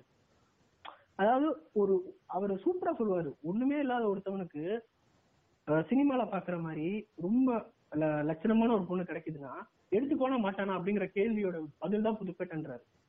அது அவன் கேரக்டர் அப்படிதான், அதான் just go and grab it அப்படிங்கிற மாதிரி ஆளு. அப்படின்னா அயோக்கிய பையதான் அவன், குமாரன் பெரிய உத்தமம் அவன் அயோக்கிய பையதான், ஆனா அவன் கேரக்டர் வந்து ரொம்ப அதான் சொல்லுங்க அதான் ரொம்ப டெப்தா காட்டும் போது ஈஸியா புரியுது ஏன் இப்படி பண்றேன் இதே இதே நடக்கும் புரியுது. அந்த இவ்வளவு பெரிய எக்ஸ்பெரிமெண்ட்ல எனக்கு தெரியும் சினிமால வந்து ஃப்ரெண்டோட தங்கச்சிக்கு ஒருத்தன் தாலி கட்டேன், கல்யாணம் வரதுக்கு முன்னாடி டப்புல தாலி கட்டலாம் பார்த்தது இல்லை, கூட்டிட்டு போய் தாலி கட்டுவாங்க, அப்புறமேட்டி நட்பு நேரம் தெரியுமா மாப்பிள்ளை அப்படின்னு பேசுவாங்க, இதெல்லாம் நடக்கும். ஆனா வந்து இப்படி எந்த சீன் நடந்தது கிடையாது, அதை எக்ஸ்பெரிமெண்ட் பண்ணது தலைவர் செல்வா. சோ இப்ப நான் இவ்வளவு விஷயம் சொன்னேன்ல, இந்த ஷாக்கிங்கா இருக்கட்டும் சோல்மேட்டு அப்புறம் வேற என்னங்க இந்த இதெல்லாம் சொன்னேன்ல, இது எல்லாம் எங்க போய் லீட் ஆகுதுன்னா love is the purest of all அப்படின்னு ஒரு டேர்ம் குள்ள விடுது. காதல் தான் புனிதமானது அப்படின்னு புதினமா வந்து காதல் அப்படிங்கிறாங்க. அதாவது நானும் புதினங்கிற மாதிரி அதாவது புனிதமா இருந்தாதான் அது காதல் அப்படிங்கிறாங்க. சோ அது என்ன, அது என்ன பியூரிட்டி, அந்த புனிதம்னா என்ன எனக்கு புரியல. புனிதம்னா ஒயிட் ப்ரோ, அது அவங்க வந்து ஒயிட் ஆர்டம்லயே தான் லவ். ஆமா ஆமா அதனால நாத்து ஃபுல்லா நாத்து டென்னிரேன் சார் ரேசிஸ்ட் சாயல் இரு இல்ல ப்ரோ, நம்ம இந்தியா சைடுனா அது கலரிஸ்ட்னு சொல்லணும். கலரிஸ்ட் கலரிஸ்ட் பியூரிட்டினா உங்களுக்கு புரியலங்க. பியூரிட்டினா என்னன்னா நம்ம நம்ம இதுக்கு ஏத்த மாதிரி ஒரு பொண்ணு எடுத்துட்டாங்க மாப்பிள்ள, புரியுதா? நம்ம ஒரு பையன் வாங்கிட்டாங்க. நம்ம ஜாதி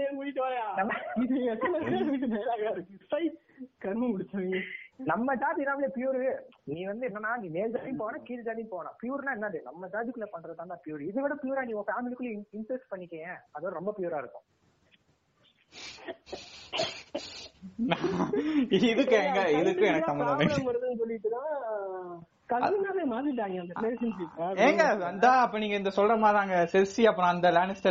ரெண்டு பேரு பியூருங்கிறீங்க. ஆமா, கடைசியில அதுக்கேத்த மாதிரி அவங்க செத்துருவாங்க. அவங்க சோல்மேட்ஸ், அவங்கள விட்டேன் பாருங்க. கரெக்டுங்க. போன ஜென்மத்துல ரெண்டு பேரும் சூசைட் பண்ணி இங்க வந்து அண்ணன் நகைச்சா போறாங்க. இன்ட்ரெஸ்ட்ங்க. Pure equal to interest. Interest பண்ணா நீ பியூர்னு அர்த்தம். சோ அதாவது நம்ம அப்ரோச் பண்றதுன்னு ஒரு பத்தி பேசிட்டு இருந்தோம். அதாவது வந்து ஒரு பொண்ணை பிடிச்சிருந்தா ஸ்டார்ட் பண்ணாதாடா பரதேசி போய் யார்கிட்ட பேசுறாங்க மாதிரி அப்படின்னு பேசுறேன் அப்படின்னு சொன்னா, இந்த அப்ரோச்சுங்கிறதே வந்து ஒரு ஒரு விதமா அவங்க வந்து ட்ரீட் பண்றாங்க. எப்படின்னா, பர்சனல் லைஃப்ல இருந்து ஒரு எக்ஸாம்பிள் சொல்றேன். நான் வந்து இங்க நம்ம காலேஜ்ல இருந்து ஒரு கல்ச்சுரல் ப்ரோக்ராம் நடந்துட்டு இருக்கேன் என் காலேஜ்ல. அப்ப வந்து ஒரு வெளி காலேஜ்ல இருந்து ஒரு பொண்ணு, அந்த பொண்ணு வந்து ஏதோ இன்னொருத்தவங்க மீட் பண்ண சொல்லிச்சு. அவங்கள போய் காட்டுறாங்கன்னு அந்த பொண்ணு கூட்டிட்டு நான் அப்படி போயிட்டு இருக்கேன். நான் வந்து அந்த ஆபீஸ் பேரியர்ஸா இருக்கனால, அந்த ரெப்பு அந்த கர்மாந்திரம் பிடிச்ச வேலையில இருக்கனால இப்ப நீங்க சொல்றீங்க, நீங்க வந்து அந்த பொறுப்புல இருக்கீங்க, பதவியில இருக்கீங்கன்னு சொல்றீங்க. நீங்க அதானே அப்படியே வச்சுக்கோங்க. அது என்ன இருக்கு, அது மோசமான விஷயம். சரிங்க, நான் கூட்டிட்டு போயிட்டு இருக்கேன். வரவங்கன்னா அந்த அந்த பொண்ணுட்டு நின்று, என் ஃப்ரெண்ட் என் ஃப்ரெண்ட் எல்லாம் கிடையாது, என் கிளாஸ்ல இருக்கு, என்னையா அப்படின்னா சொல்றேன் என்னடா அப்படின்னு. என் தடுத்து பேசவே இல்லாத ஏன்னா மேடம் அப்படின்றேன். மேடம் அந்த பிள்ளைய சின்ன பேசுறேன் அப்படின்னு பாக்கேன். ஏதோ பேசுறேன் நம்மள தெரிஞ்ச புள்ள போல அப்படின்னாலும் தெரிஞ்ச பொண்ணு போல பேசுறேன். அது அந்த பொண்ணு பார்த்தா மூஞ்சி போய் மாறுது, ஏதோ வந்து நம்ம ரேப் பண்ண போறாங்க ஓகே அப்படிங்கிற மாதிரி மாறுது பொண்ணு.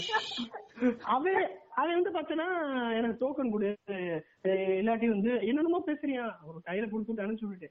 இப்ப இவனோட வெளிப்பாடு இவன் யாரு இவன் என்ன ஏதுன்னு பாத்தீங்கன்னா, தலைவர் ஒரு கெட்ட விஜய் ஃபேன், வந்து ஒரு தளபதி நம்ம அண்ணாவோட அஜித் விஜய்னு ஒன்னும் குறிப்பிட்டு சொல்லல. ரெண்டு பேரும் மோசமானவங்க. அது ரெண்டு பேரோட இழுத்தக்கம் மையத்துல எடுத்துக்கிட்டு தான் அவங்க இவ்வளவு கேவலமா நடந்தது. நீங்க இப்ப இந்த அப்ரோச் பண்ண இப்ப சொன்ன ஒரு ஆக்வர்ட்னஸ் புரியுது. நான் மேக்சிமம் நிறைய விஷயங்கள் பண்ண காரணமே அதான் இருக்குது. அது வந்து சினிமா தான் இன்ஸ்பைர்டான்னு தெரியல. ஏன்னா நான் ஒரு இப்ப நம்ம இழுத்தக்க செய்யாத காமெடி பார்க்கும்போது பெருசா உங்களுக்கு என்ன தெரிய போகுது, ஒரு ஒரு போட்ல கொண்டு இழுத்தக்க செய்யா இருக்கான்னு என்ன மயிறு, உனக்கு அறிவு இருக்காடா, ஏண்டா உனக்கு அறிவு இருக்காடா முதல்ல அப்படின்னு கேட்டா அவர் ஒரு பிளே பாய் அப்படின்றாங்க. பிளே பாயா அப்பா அவருக்கு. அதான் அப்ப வந்து பியூரிட்டி இது அப்ப பியூர் இல்லைங்கிறீங்க காதல். அதான் நீங்க மொத்தம் காதல் பியூரு, காதல் பியூர்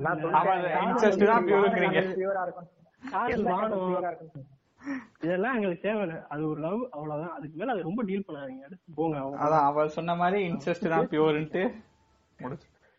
இப்போ எனக்கு ஒரு கேள்வி இருக்கு. என்னன்னா வந்து நம்ம ட்ரெடிஷனலா பாக்குற மெயின் ஸ்ட்ரீம் சினிமாஸ்லயும் சரி, மோஸ்ட் ஆஃப் சினிமாஸ் ஜெனரலா சொல்றேன் எல்லா சினிமா மொத்தமா முடிச்சது ட்ரெடிஷனல் கழுத்து கழுத்துன்னு போனீங்க.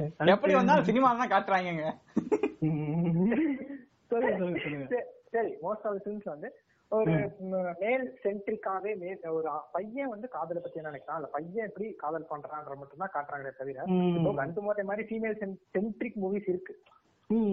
அந்த மாதிரி இருக்கு. பட் ஆனா நான் என்ன எதிர்பார்க்கிறேன்னா, ஃபீமேல் சென்ட்ரிக் மூவிஸ் வரணும்ன்றத தாண்டி ஒரு நார்மல் சினிமால மேல் சைடுல வந்து எவ்வளவு காட்டுறாங்களோ அதே அளவு ஃபீமேல் சைடோட கேரக்டர் டெப்த்தையும் காட்டினா, நான் மிச்ச கேரக்டர் வேற கேரக்டர் கூட விடுங்க, வேற இந்த பாட்காஸ்ட்ல லவ் பத்தி மட்டும் பேசுறேன், லவ்ல இருக்க டெப்த்தை காட்டினா கூட வந்து எனக்கு ஓரளவுக்கு கொஞ்சம் டிஃப்ரெண்டா இருக்குமோன்னு நினைக்கிறேன். எப்படிங்க அதை பத்தி பேசினா தானே அந்த புள்ள வந்து ஆபாச பெண்மணியா மாறி விடுவாங்க. செக்சுவல் ஃபேண்டஸி பேசினாலே புரிஞ்சிடுறாங்க, தமிழ் சமுதாயத்தை சீரழிக்க வந்த பெரியார் பேச்சுகளேன்றாங்க.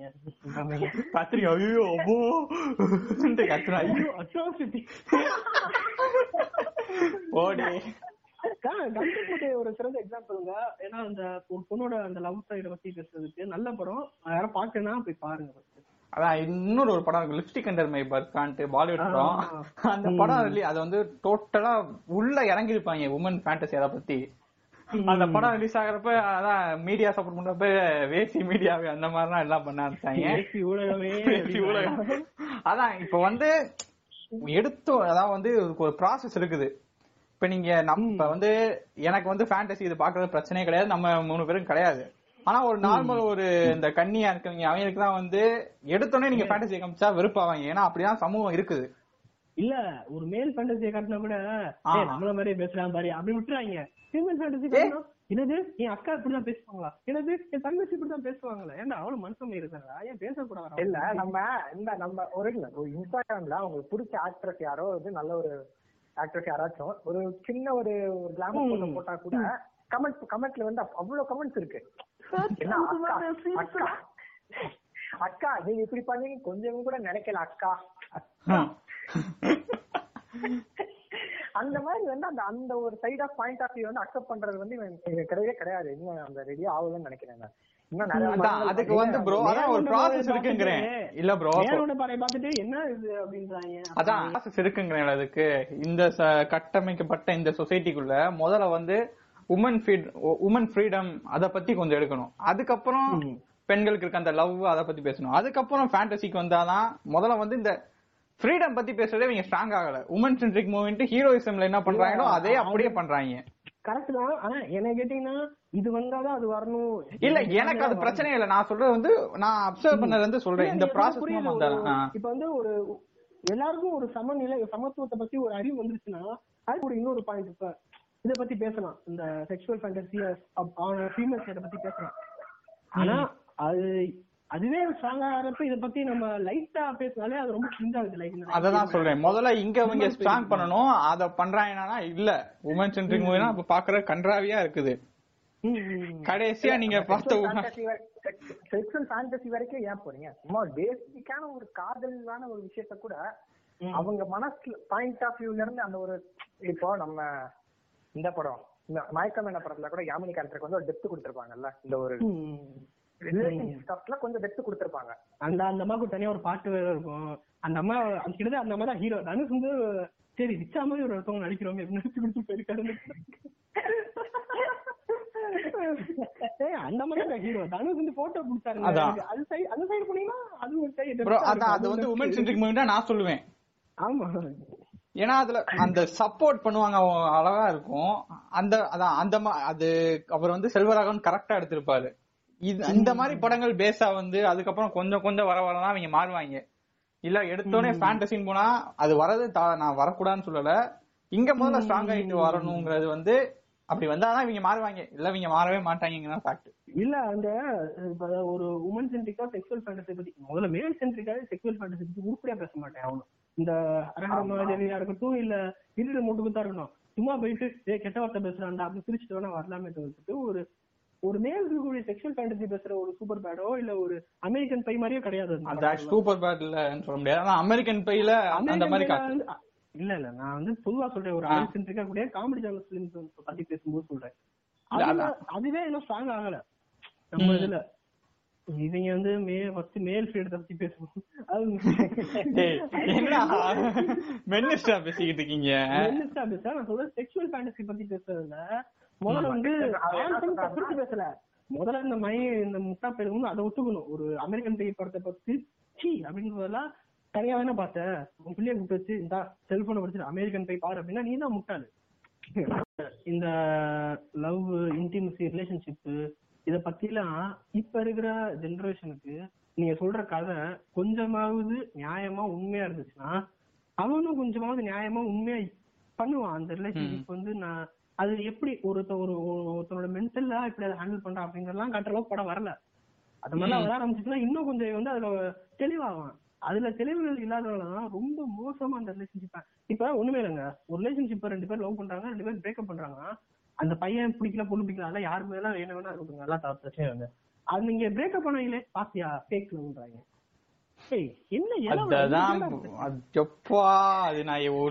முட்டிக்கிட்டு இருக்கேன் அப்படின்னா மூணு வருஷம் லவ் பண்றாங்க பாருங்க போனாடி இந்த ஓரமா போய் உழுக்கிறாங்க போய் இருக்கும். அவ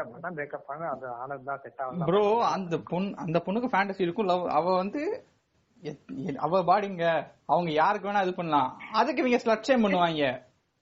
ஆமா டேய் இந்தாண்டா என் கிராஷ் ஆப்னா டேய் அவ எத்தனை பேருக்கு முன்னாடி இருந்திருக்கானா ஏய் அதுக்கு என்னடா எனக்கு பார்த்ததே பிடிச்சிருக்குனே அதுக்கு என்னடா ஸ்லக்ஷேம் பண்றாங்கமா ஏய் ஆமா அது ஐட்டம்டா ஆ ஐயோ எவ்வளவு அற்புதமான ஒரு டயலாக் அந்த டயலாக வச்சிட்டு தான் நீங்க அண்ணா ரொம்ப நல்ல டயலாக்ல சமூக சமூகத்தை கொடுத்திருக்காரு அதுல இதுவும் ஒண்ணு bro அது வெற்றிமாறன் படம் bro குறிக்கத்தக்க குறிப்பிட வேண்டிய விஷயமா வெற்றி ஒரு ஆன்டி வெற்றிமாறன் ஷோவா போயிட்டு இருக்கு ஏய் அத ஆன்டி நோனே எல்லாரும் விட்டு கொடுக்க முடியாது யார இல்ல எல்லாரையும் நானே கிரிட்டிசைஸ் பண்ணோம் யாரை அத சொன்னாலுமே நான் என்ஜிகே வந்தா நல்லா இல்லன்னு சொல்லிரணும் பத்து வருஷம்னா இது பண்ண கூடாது சொல்ல முடியும் அத சொல்ல முடியாது bro nine years nine years ago இன்டிமிசில கட்டிருப்பாங்களே அருமையா அதுல தாங்க நான் வந்து நான் ஃபர்ஸ்ட் இந்த பாட்காஸ்ட் ஆங்க என்ன சொன்னேன் லவ் இன்டிமிசி டிஃபரண்டா காட்டுங்கன்னு சொன்னேன் இந்த படத்துல டிஃபரண்டா எல்லா படத்துல டிஃபரண்டா பூ பூ அதாவது எவ்வளவு நூறு முட்டை அந்த மாதிரி வைக்காம ஒரு பாட்டு ஃபுல்லா கை கோர்த்துக்கிட்டே ஆடுனா என்ன அர்த்தம் ஐயா கையை கோர்க்க மாட்டாயடா முறைச்சுக்கிட்டு ஆடுவாயடா என்ன மாத்துங்க மாத்துங்க செல்வா வந்து இந்த இந்த படமா இருக்கட்டும் காதல் கொண்டேனா இருக்கட்டும் செவன்ஜியா இருக்கட்டும் இதெல்லாம் அந்த லவ் அண்ட் இன்டிமிசிங்கிற விஷயத்தை எவ்வளவு பியூட்டிஃபுல்லா ஹேண்டில் பண்ணி பாரு அதுல ஒரு துளி சதவீதம் கூட என்ஜிகேல பண்ணாம பாருங்க ரெண்டு பேர் செக்ஸ் வச்சுக்கிட்டீங்க மண்ணல போறீங்க நீங்க ஏற்கனவே செக்ஸ் வச்சுக்கிட்ட அந்த பொண்ணு அந்த பொண்ணு உங்களை மோந்து பார்த்துட்டு அதான் கேட்கிறேன் என்னடா பேசுறது சரி ஏன்னு நீங்க இல்ல அதுலயும் இடன்ல தேடிக்கிட்டு இருந்தோம் இருந்தோங்க இல்ல ஆக்சுவலா அந்த டயத்துல செல்வா கண்ணை வரச்சு ஏன்னா நான் ஆயிரத்தி ஒன்னு பார்த்துட்டு செல்வா பண்ணானே கிடையாது காதல் கொண்டேன் பார்த்துட்டு செல்வா காதல் கொண்டேன் பார்த்துட்டு செல்வா பண்ணானே இல்ல ஆக்சுவலி வந்து நீங்க இப்ப பேசுறாங்க பத்து பத்து வருஷம் ஆகுதுன்னு சொல்றேன் நான் ஏன் வந்து அந்த படத்தை நல்லா நல்லான்னு சொல்றீங்க பத்து வருஷம் ஆகுதுமே அப்பதான் உங்களுக்கு தெரியும் அந்த படத்தோட வேல்யூ என்ன அதுக்குள்ள வந்து செல்வா வந்து இன்னொரு என்ஜிகே மாதிரி ஒரு படம் எடுப்பாரு இல்ல இது ஆக்சுவலி வந்து செல்வா படம் கிடையாது Suriya film by Surya and ஃபேமிலிங்கிறதுதான் ஒரு ஃபேக்ட் இல்ல அவங்க எப்படியோ போய் தொலைது அதை பத்தி அதை பத்தி அதை பத்தி பேச இப்ப நம்ம எண்டுக்கு வந்துட்டோம்னு நினைக்கிறேன் இவ்வளவு நேரமா நம்ம வந்து டிஃப்ரெண்ட் டைம் பீரியட்ல டிஃப்ரெண்ட் ஆக்டர்ஸ் வந்து எவ்வளவு தூரம் மோசமா ஹேண்டில் பண்ணிருக்காங்க இந்த லவ்ங்கிற விஷயத்தையும் ரிலேஷன்ஷிப் இந்த இன்டிமசிங்கிற மேட்டர்லாம் எவ்வளவு மோசமா ஹேண்டில் பண்ணிருக்காங்க எவ்வளவு எல்லாம் ஹேண்டில் பண்ணிருக்காங்க எல்லாம் பேசிட்டு இருந்தோம் இப்போ ஒருத்தர் இருக்கான் ஃபியூச்சர் டென்ஸ்ல நாசமாக போறான் அவனை பத்தி தான் நம்ம பிரசன்ட் நாசமாக்குறதுனால தான் முடிவு பண்ண முடியும் ஃபியூச்சர் டென்ஸ்ல நாசமாக்குவாங்கிறதையும்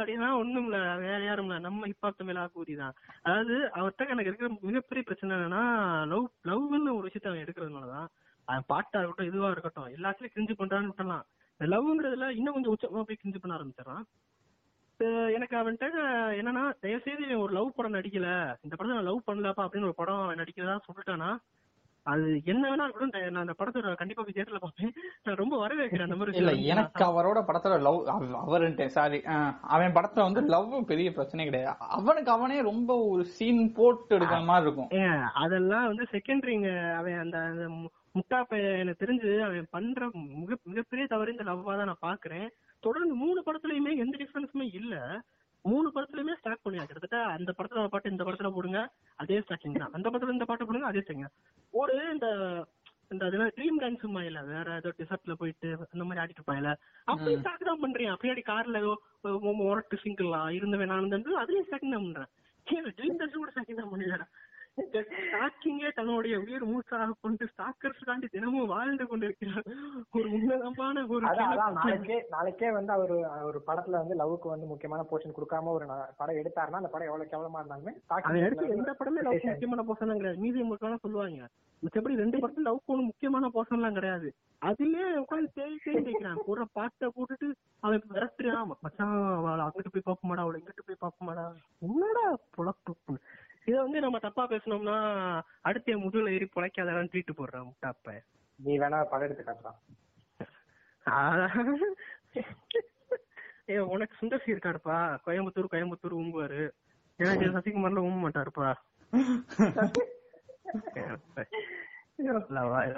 இப்ப எண்டுக்கு வந்துட்டோம் ஒரு ஒரு ஆள் அவங்களோட எண்டுல நீங்க என்ன சொல்லணும்னு நினைக்கிறீங்க சொல்லிட்டு முடிச்சிடும் அதான் எனக்கு இப்பா தமிழ் ஆடியன்ஸ் நான் ஓப்பனா சொல்றேன் எனக்கு வந்து எந்த விதமான இதுவுமே இல்லை தயவுதான் இந்த உலகத்தை விட்டு இல்ல படம் பண்ணாம அவர் பாட்டு வீட்டுல இருந்தாருன்னா சோசியலா என்னை சந்திக்காம இருந்தேன் ட்விட்டர்லயே இன்ஸ்டாகிராம்ல ஒரு மூஞ்சி நான் பார்க்காம இருந்தாலே நான் ரொம்ப அவரை நல்லா இருப்பீங்க அப்படின்னு நினைக்கிறேன். அவ்வளவு வெறியா இருக்கீங்க. ஸோ இப்போ நான் என்ன நினைக்கிறேன்னா இந்த இந்த லவ்ங்கிற தவ லவ் இது தவறா காட்ட காட்ட இது எங்கன்னா சுத்தி சுத்தி வருதுன்னா, என்னால ஏன் எனக்கு ஒரு ஓன் சாய்ஸ் எடுக்க முடியாது? நான் என்னோட ஒரு ஃபீமேல் பார்ட்னர் தேர்ந்தெடுக்கிறேன், நான் அந்த பொண்ணு பண்ணேன்னா ஸ்ட்ரக்சர் பண்ணிடுவாங்க, ஒரே ஒரே போர்ட்ல முடிச்சுடுவாங்க, டே அவ ஏற்கனவே இவனோட வந்திருக்கா அப்படி இப்படின்ட்டு.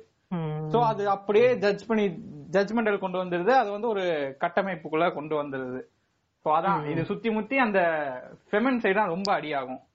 இதுதான் என்னோட இன்னொட்டு. இன்னொன்னு வர படங்கள் வந்து வேற வேற டைப் ஆஃப் லவ் லவ் லவ்ல பல ஐடியா ஐடியாலஜி இருக்கு, ஒரு ஒரு நாளுக்கு ஒரு ஒரு இது இருக்கும், அதை எல்லாத்தையும் கவர் பண்ணி எடுக்கிற மாதிரி எடுத்தாதான் நல்லா இருக்கும். தயவு செய்து நான் இது மட்டும் போய் செஞ்சுக்கிறேன், ஆயிரம் தான் நீ வந்து லவ் அட் ஃபர்ஸ்ட் சைட்ல இருந்தாலும் அந்த பொண்ணு மோத வர பாத்துருப்பான்னு சொல்றவன்னா தயவு செய்து எங்கயா போயிட்டு செத்து பேசுறா. நீங்க இப்படி எல்லாம் பேசுறாங்க பாத்தீங்களா? நான் வந்து சோல் மேட்ச் எல்லாம் செத்து போயிருங்கிறேன். இப்ப நீங்களும் யாரையாவது செத்து போயிருங்கன்னு சொல்லிருக்கேன். இல்ல நான் வந்து இது வரைக்கும் படம் பண்ண லவ் வச்சு அதிகமா படம் பண்ண எல்லாத்துக்கும் செத்து போகணும் தான் நான் சொல்லுவேன். ஏன்னா அதை வந்து தப்பா சொல்லுவேன். அதை விட என்ன சொல்ல விரும்புறேன்னா, நான் என்ன சொல்றேன்னா ஃபர்ஸ்ட் சொன்ன மாதிரி தான் இது சொல்றேன், எப்பயுமே இதான் சொல்லுவேன். லவ்ன்ற கான்செப்ட் வந்து ஒரு சிங்கிள் கான்செப்ட். இப்போ வந்து எப்படி ஃபைட்டிங் சீன்ஸ் அது மாதிரி ஒரு இதெல்லாம் ஒரு கான்செப்ட் மாதிரி இருக்கும், அந்த மாதிரி கிடையாது லவ்ன்ற கிடையாது. ஒரு ஒருத்தருக்கும் டிஃப்ரெண்ட் டிஃப்ரெண்ட் ஐடியாலஜி இருக்கும், ஒரு ஒரு இதா இருக்கும். அதே மாதிரி வந்து மிச்சதுலாம் மேக்ஸிமம் வந்து சினிமா பார்த்து இன்ஃபுளுன்ஸ் ஆக மாட்டோம். சண்டை போடுறதெல்லாம் கூட சினிமா பார்த்து வீட்டுல சண்டை போடுறது, ரோட்ல போய் யாரை பார்த்து சண்டை போட போறது கிடையாது நம்ம. ஆனா லவ்ன்ற ஒரு விஷயமும் அந்த பொண்ணுங்களை அப்ரோச் பண்ற ஒரு விஷயமும் சினிமா பார்த்து தான் நம்ம கத்துக்கிட்டு ரியல் லைஃப்ல வந்து அப்ளை பண்ணிக்கிட்டு இருக்கோம். நம்ம நிறைய பேர் அப்படி அப்ளை பண்ணிக்கிட்டு நம்ம நம்மளோட இன்னும் சினிமால வந்து இன்னும் அவங்களோட அந்த லவ்ன்ற போர்ஷனை கொஞ்சம் கொஞ்சம் ஒர்க் போட்டு கொஞ்சம் ஒரு எக்ஸ்ட்ரா டைம் போட்டு டிஃப்ரெண்ட் டிஃப்ரெண்ட் ஐடியாலஜிஸையும் சொன்ன மாதிரி டிஃப்ரெண்ட் டிஃப்ரெண்ட் ஐடியாலஜிஸை காட்டி ஒரு ஒரு வைடு பெர்ஸ்பெக்டிவ்ல லவ்ன்ற ஒரு கான்செப்டை காட்டி நம்மளுக்கு ஒரு புரிதலை நமக்கு நமக்கு எனக்கு சேர்த்து தான் சொல்றேன் நான். நமக்கு வந்து ஒரு புரிதலை ஏற்படுத்தினானுங்கன்னா வந்து புரிதல் ஏற்படுத்தினா நாளை பின்னா லவ்வுக்கு எக்ஸ்பிளைன் பண்றானா அதெல்லாம் பண்ண தெரியாதுங்க எனக்குன்னு போயிடுவாங்க. அப்படி ஒரு சிச்சுவேஷன் வரணும்ன்றதுதான் ஃபேக்ட், அப்படிதானே? இந்த சோல்மேட்ங்கிற ஒரு விஷயத்தை எடுக்காம இருந்தா போதும், அதுவே பிளாட்ஃபார்ம் எதையுமே எங்கேயும் கொண்டு வராது. அவன் அவன் ஒரு பிளிங்க போட்டுட்டு முடிச்சுக்கிட்டு இருப்பான், எல்லாம் சோல்மேட்டை தேடுறேன்ட்டு வாழ்க்கை இழந்துகிட்டு இருக்காங்க. ஒரு ஃபேக்ட் வேரிய வேரிய சைடாலஜியை வந்து எடுத்து ஃபியூச்சர்ல கொடுக்கும். அது வந்து கொடுப்பானுங்கன்னா நம்மளால சொல்ல முடியாது, கண்டிப்பா கொடுக்க மாட்டானுங்க. நான் வேணா நம்பிக்கையா சொல்லுவேன், நம்மளோட ஆசையை வந்து அதான் கொடுத்தா நல்லா இருக்கும் நமக்கும். அதான் கண்டிப்பா வந்து நம்ம மெயின் ஸ்ட்ரீம் சினிமால திரும்பி திரும்பி இதை போய் தேடுறது வந்து ஒரு அபத்தமான விஷயம். ஏன்னா எக்ஸ்பெரிமெண்ட் மெயின் ஸ்ட்ரீம்ல பண்றதே ரேரு, அது தொடர்ந்து பண்ணிட்டு இருக்க மனுஷனா ரொம்ப ரேரு. நம்ம வேணா அடுத்து வர இந்தி பிலிம்ஸ் கொஞ்சம் தொடர்ச்சியா வர ஆரம்பிச்சிருக்கு. மீனா அவங்க மாதிரி அவங்க அடுத்து ஜெயபால் இவங்கள மாதிரி ஆளுங்கெல்லாம் கொஞ்சம் கொஞ்சம் இன்னும் பிலிம்ஸ் தொடர்ச்சியா பண்ணாங்கன்னா கொஞ்சம் நிம்மதியா இருக்கும். ஓகே, இந்த பாட்காஸ்ட இதோட முடிச்சிருவோம். ஸோ அடுத்த எபிசோட்ல பாப்போம்.